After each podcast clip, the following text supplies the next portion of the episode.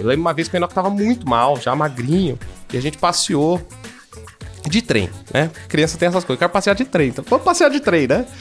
Aí passeamos de trem, a gente saiu na estação, era um lugar alto, assim, e bateu um vento, né? E, e ele tava com um cataventozinho que ele comprou.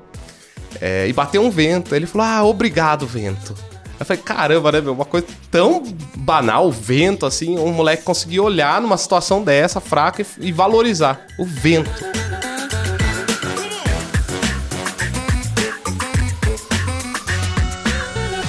E olha só com quem que eu tô conversando hoje aqui, o Gustavo Arnone, ele que é autor do livro Pais de Filhos Doentes. Esse livro aqui, ó, que tá do meu lado. Claro que se você estiver apenas nos escutando, você vai ter que digitar no Google aí para você poder ver a capa do livro. Ele que é professor de filosofia e também teólogo. E aí, Gustavo, tudo bom? Beleza, Fernando. Muito bom estar tá aqui pra gente conversar um pouco. Que legal, olha, tô muito feliz que você aceitou meu convite, me ajudado aí é, a levar um conteúdo relevante aí pro pessoal que acompanha o canal e falar um pouco aí da experiência de vocês, falar um pouco desse livro aí, né? E pra gente começar o nosso bate-papo, eu queria entender por que escrever o livro Pais de Filhos Doentes? É uma coisa que eu tenho um filho que ele tem uma é, deficiência, uma, é, uma displasia esquelética, é, acompanhado de vários problemas, né? Chama hipoplasia cartilagem cabelo e acompanhado da falência intestinal. Então o intestino dele não funciona, ele se alimenta de dieta parenteral. É... E o que, que aconteceu? Quando ele se internou, a primeira internação dele, dois anos atrás, um pouco mais, três anos atrás, ele. Foi, foi um momento muito difícil pra gente, muito angustiante. Aí eu lembro até quando ele internou, orei e falei: Nossa Deus, não deixa de me ensinar tudo que eu preciso aprender com esse sofrimento do meu filho. É, e vim refletindo sobre todo aquele processo, porque é um processo muito angustiante. E eu não achei, naquele momento, muita literatura para bem dirigida. Você encontra bastante coisa dirigida ao sofrimento, né? E uma interpretação cristã do sofrimento. Mas, pro caso de um filho sofrendo, é, é bem específico. Eu falei, cara, eu preciso. É, transmitir um pouco do que eu venho aprendendo em todo esse turbilhão que a gente está vivendo, né? O que que é, só pra gente entender, né? O que que é essa condição? Hipoplasia cartilagem cabelo. É até difícil a gente falar, é, né? É, a hipoplasia cartilagem cabelo é uma, é, uma síndrome que gera o nanismo. É, nanismo, para quem não sabe, né? Que o pessoal chama de é, anão, não é o termo que o pessoal que tem nanismo gosta, eles falam pessoa com nanismo. Uhum. É, então é um tipo, existem aí uns 400 tipos de nanismo. Nossa! É, e a hipoplasia cartilagem cabelo é um tipo. Caramba! É, e aí ela é acompanhada de vários outros uh, probleminhas, que, que é o cabelo fino, esparso, é, problema nas articulações, ele tem um pouquinho de displasia no joelho, ele anda, mas tem um pouquinho. Uh, imunodeficiência, que é uma coisa mais grave, então tem que sempre estar de olho, porque existe o risco de desenvolver leucemia. Uhum. É, e no caso dele, que é um. Essa já é um, uma síndrome rara, e dentro da síndrome rara tem o do intestino, da, da, da, falência intestinal. E ele teve, né? Então ele é um raro dentro do raro ainda. E, e você comentou que ele tem uma dieta parenteral. Isso, Explica aí o que, pessoal que acontece? O que, é a dieta parenteral? A, a falência intestinal significa que você não absorve os nutrientes. Né? Você come, faz a digestão, vai para o intestino, ele absorve ali. O intestino dele não faz isso. Então ele não absorve os nutrientes. É, então ele não consegue viver sem um outro tipo de alimentação. A dieta parenteral é um catéter que é colocado na, na veia. E a nutrição que a gente precisa durante o dia chega para ele numa bolsa à noite, como se fosse um leite, e é colocado nesse, no catéter que vai direto para o sangue dele, que são os nutrientes já todos, né, o processo final da digestão. Ou né? seja, ele não come. Ele não ele come pouco, mas não adianta. Mesmo se comer muito, não adianta. O intestino não absorve, então tem que ser direto no sangue. Né? E aí o catéter e, e os riscos que tem desse, desse tipo de tratamento. Agora, você comentou que. Porque assim, eu acho que também demorou para vocês terem esse diagnóstico todo que vocês têm hoje. Demorou. Porque eu acho que vocês devem ter começado a perceber que tava, tinha algum problema e, puxa, e aí, o que está acontecendo? Como é que foi isso? É. A gente percebeu com um ano que ele estava abaixo da curva de crescimento, mas nada preocupante. Só que aí, com um ano e três meses, ele começou a ter muitas diarreias por dia, assim, tipo 7, 10, 12 diarreias por dia. E começou a perda de peso junto. Então ele não crescia, começou a perder peso, secar. E aí começou uma série de investigações, né? É, investigação sobre doença celíaca, é, fibrose cística, pseudo-obstrução intestinal, um monte de, de, E não chegava a resultado nenhum. Então foi muito demorado e muito angustiante, porque é, você ter um filho com uma doença é difícil. Agora, você ter um filho com uma doença que ninguém sabe o que é, os médicos não sabem o que é, é mais difícil ainda. Uh, isso começou com um ano e três meses. Aí, quando ele estava para completar quatro anos já, aí uma amiga é, que faz, que é geneticista lá pela, pela USP, ela falou: Ó, faz um, um, um mapeamento genético nele, né? É, e aí conversamos com a médica falou: então, beleza, vamos fazer o exoma. É um exame caro, custa uns 5 mil reais aí. É, fez o exoma. No exoma detectou uma mutação né, no gene RMRP, que é o que gera essa a hipoplasia, essa síndrome, a hipoplasia cartilagem de cabelo. Então foi um processo muito longo para descobrir e ele nesse período, né, imagine se sem absorver direitos nutrientes por dois, três anos, ele ficou muito sequinho, muito magrinho, assim, debilitado, sem força, sem energia. Então foi bem difícil. Ou seja, essa dieta parenteral ele já precisaria lá desde o começo. É, se soubesse já ali que é uma falência intestinal, ele já poderia começar dali. Isso evitaria vários é, problemas que vieram surgindo, como problema de, de, coagulação, que daí precisou de transfusão de sangue, né? Por falta de ferro. Uhum. É, teria evitado, né? Mas é um processo demorado mesmo de descobrir. Agora, você comentou que todo esse processo ele é muito angustiante, ou foi muito angustiante.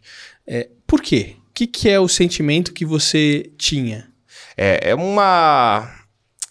Cara, é muito difícil você ver seu filho definhando e ninguém conseguir descobrir o que, que é. E aí, no meu caso, né? É, que eu sou cristão, é, você acredita num Deus que é todo poderoso. E que ele, além de poder curar seu filho, saber o que é, ele poderia mostrar para alguém o que, é. E não mostra. E um período de silêncio muito longo. E isso daí, cara, gera uma crise de fé em você, que tem uma fé, né? Ah, é terrível. Porque você vê, pô, meu filho tá aqui.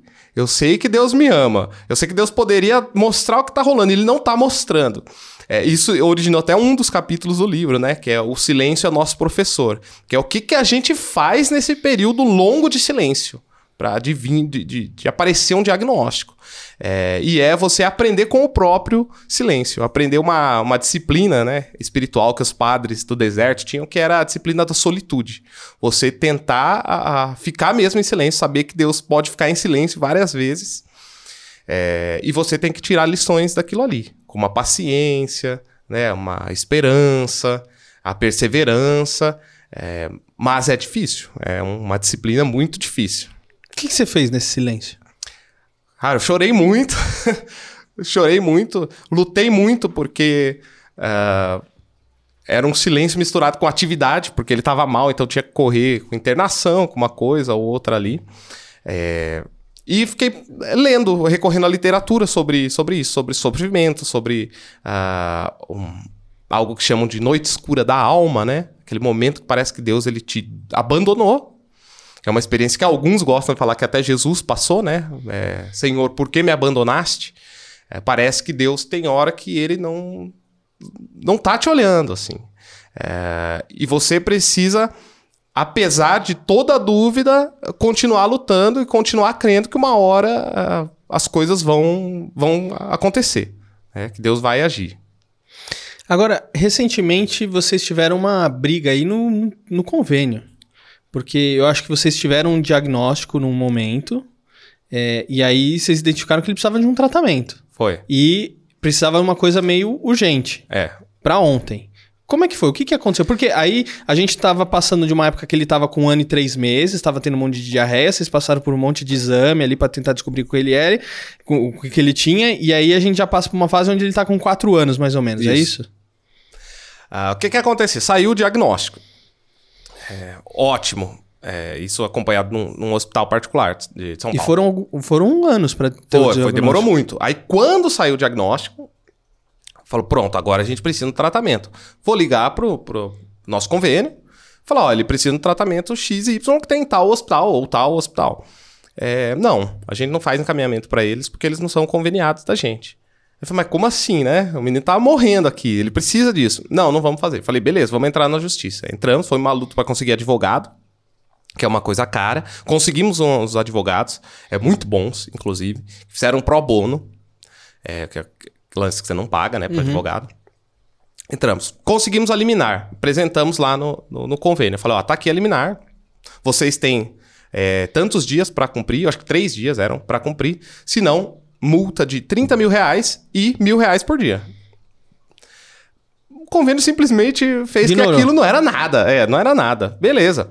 Não foi. Entramos com o, né, outro. ah, a, a- a partir da liminar, a advogada entrou com outra ação lá. Ganhou ah, ah, o processo. Falou: vocês precisam fazer isso, senão vocês vão receber um bloqueio de 100 mil reais. Tomaram um bloqueio de 100 mil reais, não fizeram encaminhamento. Isso já é um período de meses passando, né? Não fizeram encaminhamento e a gente lutando. Falei, meu, o que, que eu faço agora? Ah, reverteram, recorreram, mentiram e recorreram. de- desbloquearam. O juiz entrou de novo, outro bloqueio de 100 mil reais. E aí eu falei para advogado, eles não estão agindo.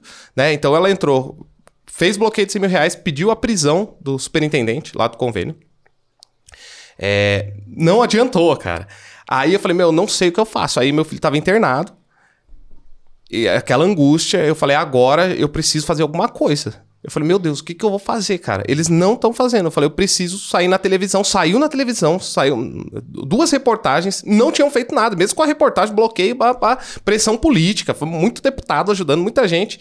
Eu falei, eu, eu não sei, a única coisa que dá pra eu fazer é eu me acorrentar num poste na frente do lugar lá. E, e aí eu falei, então é isso mesmo que eu vou fazer. Eu peguei uma corrente, pintei a camiseta, chamei uns amigos, foi mais gente que eu imaginei, professores, motoclube, igreja, aleatórios, assim. Falou, não, vou aparecer lá e vou também. Me acorrentei num poste, chegou a, a- uma rede TV lá, entrevistou, passou na hora no jornal, né? Ah, no Jornal da Manhã. E mesmo assim não adiantou. Então eu falei, pô, teve manifestação, teve isso, eu falei, eu não sei o que fazer. Aí ele foi internado de novo. É, queriam fazer nesse hospital que a gente é conveniado, e não tem esse tipo de tratamento, que é muito especializado, muito mesmo, porque é muito perigoso. Queriam fazer um, um- um procedimento, colocar um catéter nele.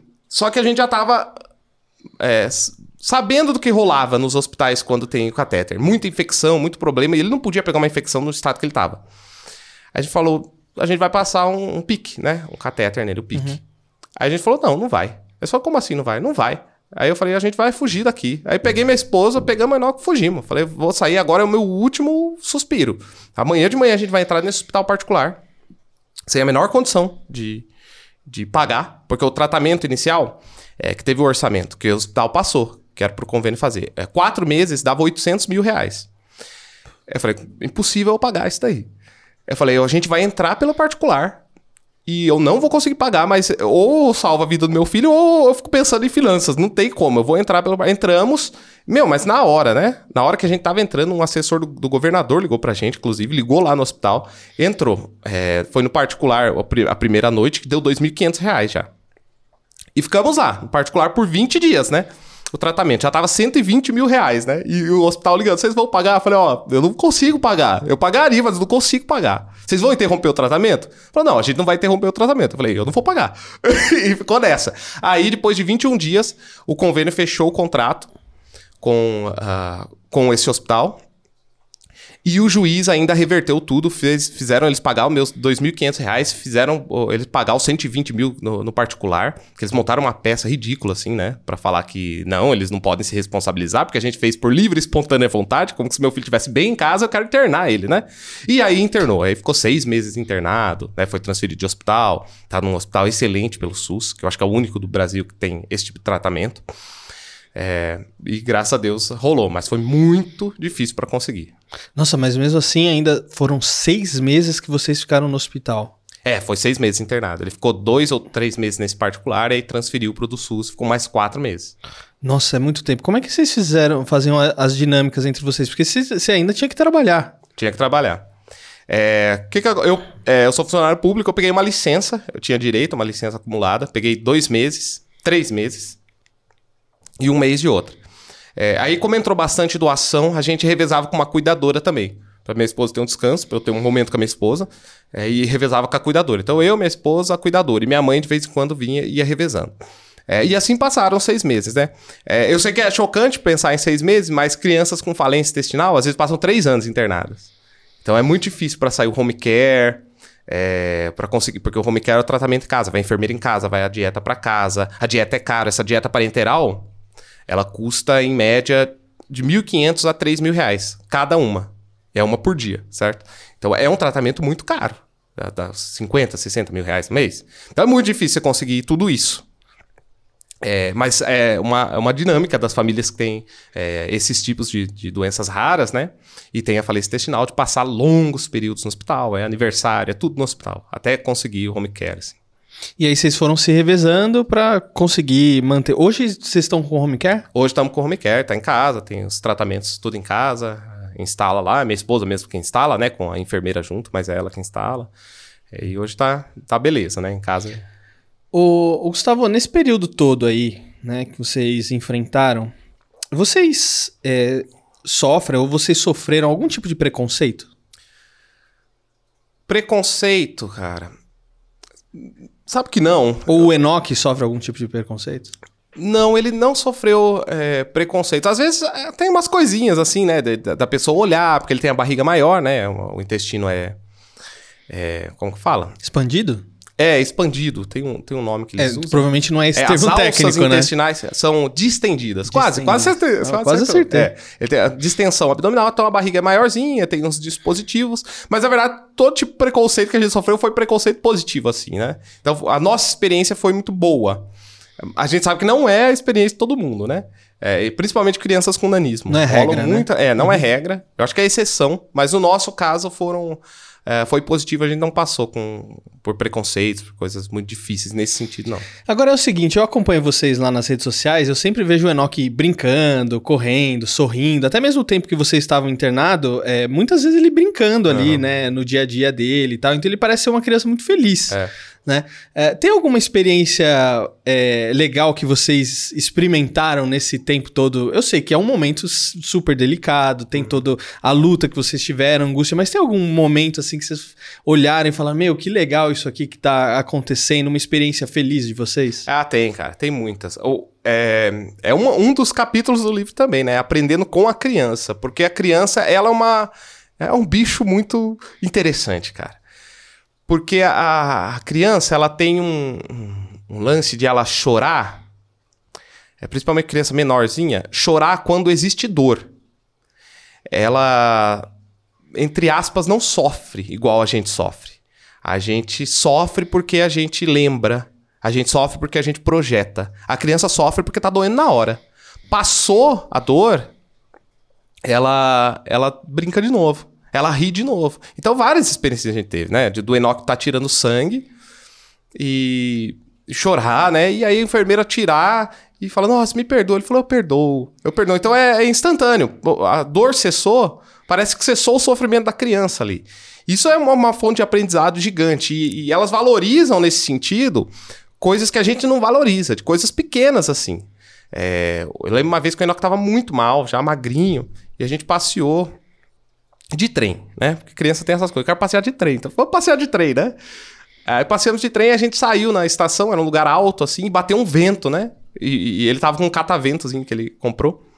É, e bateu um vento. Ele falou: Ah, obrigado, vento. Aí eu falei, caramba, né, meu? Uma coisa tão banal, o vento, assim, um moleque conseguir olhar numa situação dessa, fraca, e, e valorizar o vento né? Não tá valorizando muita coisa, tá pedindo uma baita de uma saúde, ele tá valorizando coisas do dia a dia, que são coisas que a gente deixa passar entre nossas mãos. E, e eu lembro como, uh, nesse sentido, esse, esse coração de criança era um coração que Jesus Cristo tinha. Porque Jesus, quando ele traz os ensinamentos dele, ele não traz com um livro, né? Jesus fala, ó, oh, dá uma olhada no, no lírio do campo aí. Olha essa pomba. Uh, fala, caramba, Jesus está olhando coisas tão banais assim, tão corriqueiras, mas é, são essas coisas corriqueiras que a criança observa. São dessas coisas corriqueiras que elas nos trazem ensinamentos. Elas vão brincar se você der um, um mega Transformers para ela, mas se der um, um, palito de fósforo para ela e uma massinha, ela vai criar um robozinho ali e vai brincar também. Talvez vai se divertir mais Vai se que... divertir mais. Às vezes vai pegar o brinquedo caro que você deu e falar, ah, não quero, quero brincar com isso daqui. Então são coisas muito. É é, ricas que a gente teve de aprendizado.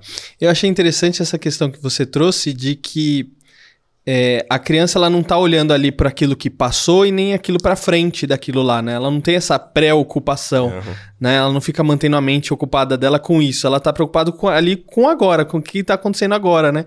E Sim. como a gente poderia aproveitar e trazer isso muito mais para a gente, né? É. Coisa que a gente não faz, né? É, exatamente. Tem alguma coisa que vocês, e eu digo você e também a Jaque também, que é sua esposa, para quem né, não conhece, é, entendessem, que as pessoas. que vocês gostariam que as pessoas entendessem sobre ter filhos doentes? Tem, cara. Eu acho que é uma coisa importante e que foi um aprendizado que começou da gente é que não é o fim do mundo. É muito difícil. É cansativo, é exaustivo. É, mas não é o, o fim do mundo. Eu, eu, e eu digo isso por, por dois motivos. Uma coisa que eu cito no, no livro é que é, na Islândia, é, quase, eu acho que 100% das, das crianças com síndrome de Down são abortadas. Então, eles estão erradicando síndrome de Down, né? É, é, abortando, porque consegue fazer o diagnóstico no útero. É, e isso é um medo que os pais têm de, de dificuldades que esse, esse filho vai trazer. E a gente tinha muita, muito medo também é, de nascer um filho com deficiência. A Jaque, inclusive, tinha preconceito com anão, né? Com pessoa com nanismo. Ela tinha preconceito com anão, o que é muito irônico da parte de Deus, né? Mandar logo o filho assim pra gente. É... E eu também tinha muita medo assim, poxa, se não acontecer isso, ai meu Deus, sobre que ele vai crescer, vai se desenvolver, como vai ser a vida dele. E eu lembro que o Enoch nasceu, foi uma cena até meio hilária, e o Enoch tava deitado assim, quando, ele, quando colocaram ele num lugar lá, e eu não conseguia ver um mamilo dele. E eu fiquei, meu Deus do céu, será que meu filho não tem um mamilo, cara? Será que ele não tem um mamilo? Aí eu vi e falei, nossa, ele tem um mamilo. Mas, ah, mas seria só um mamilo, né? E eu falei, nossa, que coisa ridícula, né? então, é, é, é a, a, você muda as suas medidas de julgamento. É, e isso é uma experiência muito rica. É, se por um lado você vai deixar de ter várias experiências é, que um, um, filho que não é atípico vai te trazer, você vai ter muitas outras experiências muito enriquecedoras também com um filho atípico. É, coisas assim que você vai falar, poxa, meu, que interessante. É, e aí você dá uma, dá uma mudada. É um outro capítulo que eu falo, mudando a, os seus padrões de julgamento. É porque é um medo que todo mundo tem. Mas é um medo que não. Uh, ele vai passar. Você vai sofrer, sim, vai ser difícil, né? Mas crianças é, que são, entre aspas, normais, né? Também são difíceis, né? Também vai trazer um monte de dificuldade. É, só que essa quebra de, de, de, paradigmas é uma coisa importante, assim. E os pais, é, às vezes, ficam, ai, meu Deus, eu não consegui. Sempre, né? A gente sempre ouve, ah, eu não conseguiria na situação de vocês. Eu não seria forte o suficiente. Mas a gente não é forte também. Né? A gente não é forte o suficiente. Ninguém consegue lutar sozinho. Né? Eu termino o livro, inclusive, dizendo disso. É, essa ideia, ah, eu não seria forte, mas a gente também não é. Nós também não somos, nós também não conseguimos. Por isso que são importantes redes de relacionamento. Redes de amigos, gente lutando junto. E vai ter muita gente que vai lutar junto. É, isso é uma coisa reconfortante, que a gente não sabia. Mas o, quando, você, quando você ou quando as pessoas falam essa questão de ser forte, o que, que elas estão querendo dizer? É um sentimento? Eu acho que elas querem dizer que elas não aguentariam passar aquela situação. Eu não sei exatamente qual seria a atitude dela, se ela ia se matar passando por aquela situação. É a coisa que passa na nossa cabeça, né? Já passou. É, mas eu acho que elas projetam que elas não, não teriam uh, uma resistência emocional, talvez, ou física, quando há essa demanda também, para passar por aquilo. Mas, é, mas consegue, né? Se você encontrar um, um sentido é, naquele sofrimento, e, e, o livro é uma busca de, de, encontrar um sentido no sofrimento, você passa por qualquer sofrimento. Tem o, naquele livro Em Busca de Sentido, do Viktor Frank, que é o pai da logoterapia, ele no campo de concentração, é, inclusive a, a, em busca de sentido por causa disso. Ele mostra no campo de concentração que as, o, os prisioneiros ali, é, vítimas do nazismo, que desistiam de ter um sentido naquele sofrimento, eles realmente ficavam apáticos e ele, ele olhava os outros companheiros e falava: esse cara vai morrer amanhã, daqui dois dias, três dias. E morria. Agora, quando ele via que as pessoas tinham muito sentido, é, pô, eu vou pelo menos sair desse campo de concentração vou encontrar minha esposa. Quando tinha alguma esperança, né? E ele falava da, da, dos religiosos, no caso ali, que tinham muita esperança. Eles falavam, nossa, os caras estão regozijando no meio de um campo de concentração. Então, quando você encontra um sentido na dor, você encontra forças é, na sua fraqueza, né? Da onde você nem saberia que teria, assim. É, então, é, talvez por não ter passado alguma coisa assim, a pessoa acha que não vai ter. Mas se ela entrar e tiver uma perspectiva de, meu, há uma, uma saída aqui, sei lá qual, mas há, ela, ela consegue força para passar. Se eu te perguntar qual sentido você encontrou, tô dando spoiler do livro? É. Não, Não, é um spoiler, não. Porque não é um livro só sobre sentido. Mas a, a fé cristã foi uma motivadora é, principal do livro. Né? Ela tá na veia do livro. A ideia de que o, o meu sofrimento, ele é significado no sofrimento de Jesus Cristo. Porque é uma coisa que o evangélico tem no Brasil, muito forte, é de que ou Jesus ele morreu para nos salvar, e que é verdade na fé cristã, ou que Jesus é um milagreiro, né? E Jesus vai fazer um monte de milagre para curar todo mundo. Uh, essas perspectivas são muito limitadas da ação de Jesus. O sofrimento de Jesus, o apóstolo Paulo vai falar, é uma participação no sofrimento da humanidade. Então Jesus sofre o nosso sofrimento por causa dos nossos pecados, ele sofre as nossas dores para que as nossas dores e o nosso sofrimento passe a ter um novo significado do sofrimento dele. Então, quando você sofre ali, vê sua família sofrendo, é, vê seu filho sofrendo, você começa a interpretar isso na perspectiva da cruz. Não, mas houve um sofrimento em Cristo. Meu filho participa desse sofrimento. E todo sofrimento termina com a redenção. Então, todo sofrimento termina com a esperança de que, uh, se agora ele não tem um corpo perfeito, um dia ele vai ter um corpo perfeito. Porque o sofrimento dele participa do corpo de Cristo. E a ressurreição de Cristo vai levar ele a participar também de, uma glorificação corporal. Então isso dá uma perspectiva totalmente nova. Esse foi o sentido que eu encontrei. E várias coisas é, que eu trabalho a nível prático também, né?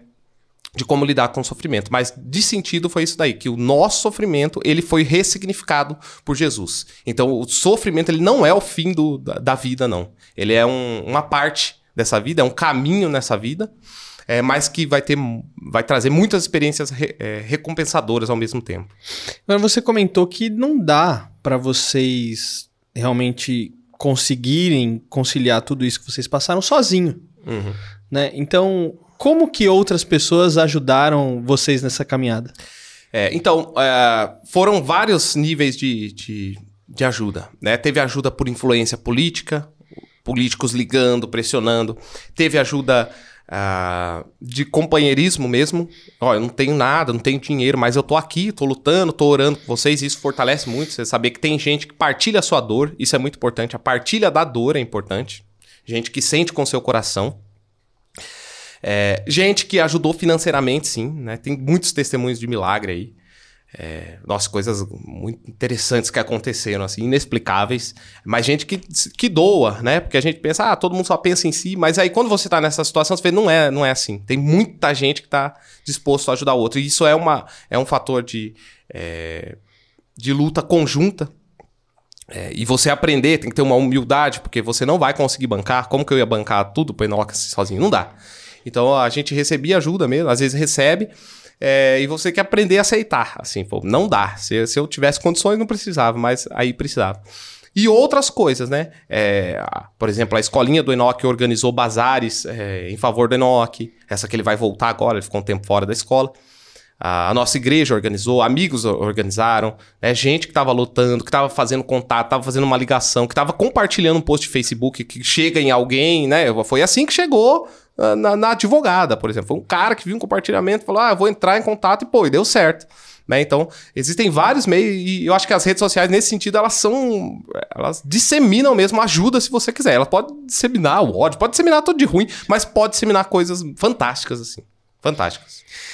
Gustavo, pra gente fechar o nosso papo que tá muito bom, é, e tô ansioso, apesar de não ter filho e é. não ter filho doente, tô ansioso para ler seu livro, porque eu sei que é um testemunho muito bacana. É, a gente começou o nosso papo e você comentou de uma angústia de, do fato de você ser cristão, é, acreditar num Deus todo-poderoso, que pode todas as coisas, ele pode curar seu filho se ele quiser, ele uhum. podia, de uma maneira assim, já identificar, eh, falar para os médicos qual que era o, o, problema que ele tinha e isso não vinha. Uhum. É, e a pergunta é o seguinte, de tudo isso que vocês passaram, estão passando, onde que está Deus em toda essa situação? É, Deus, ele tá chorando com quem chora. É, existiu uma experiência interessante que está no Evangelho de João, no capítulo 11, que é a morte de Lázaro. Lázaro é um amigo de Jesus, as irmãs dele, Marta e Maria, são amigas de Jesus.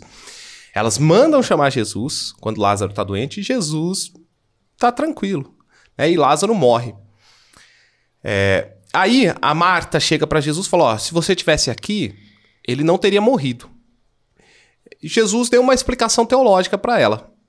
Aí depois chega Maria e ela se prostra diante de Jesus e fala a mesma coisa. Falou: ó, se você tivesse aqui, ele não teria morrido. E essa prostração da Maria diante de Jesus, esse lançar a dor dela aos pés de Jesus, fez Jesus ir até o, o túmulo ali de Lázaro. E quando ele viu Lázaro, é, ele chorou. Isso é muito esquisito. Porque pensa, Jesus, é, na crença cristã, ele é, é, é Deus. Ele sabe todas as coisas, ele sabe que todo mundo vai morrer. Ele sabia que Lázaro estava doente, sabia que Lázaro ia morrer e sabia que ia ressuscitar o Lázaro. Se ele sabia que o Lázaro ia ressuscitar, por que, que ele chorou? Porque a dor de Maria tocou o coração dele. Então as nossas dores, elas não são coisas indiferentes para Deus. Deus é aquele que ele está conosco nas nossas dores. É, às vezes, não falando do jeito que a gente está esperando, não fazendo milagre do jeito que a gente está esperando, mas ele tá com a gente nas nossas dores. E na hora certa, ele vai falar. Na hora certa, ele vai trazer o consolo dele. Ele não nos deixa sozinho. Por mais que a gente pense que está sozinho, ele vai estar tá ali. De algum jeito, misteriosamente agindo, ele está ali. E ele sabe o que a gente está passando, sabe a dor que a gente está sentindo, porque ele sentiu. Gustavo, eu queria te agradecer demais você ter vindo aqui, compartilhado um pouco dessa sua história, que não é uma história fácil. Imagino também de ficar, de abrir o seu coração uhum. para todo mundo, o pessoal conhecer. Então, obrigado, viu? Obrigado, Fernando. Valeu demais tempo. Foi muito bom. E olha, convido você a conhecer o livro aqui do Gustavo Arnone, Pais de Filhos Doentes Encontrando Deus no Sofrimento de uma Criança, aqui pela editora Encapse. Se você digitar no Google, né, Gustavo, Isso, vai encontrar vai o livro com certeza, né? Sim. E olha, você que nos acompanhou aqui, espero que você tenha gostado. Não esqueça de deixar o seu like, o seu comentário e se inscrever no, no canal. Oh, até dei uma enrolada. E eu vejo você no próximo episódio. Até a próxima. Valeu, Gustavo. Valeu.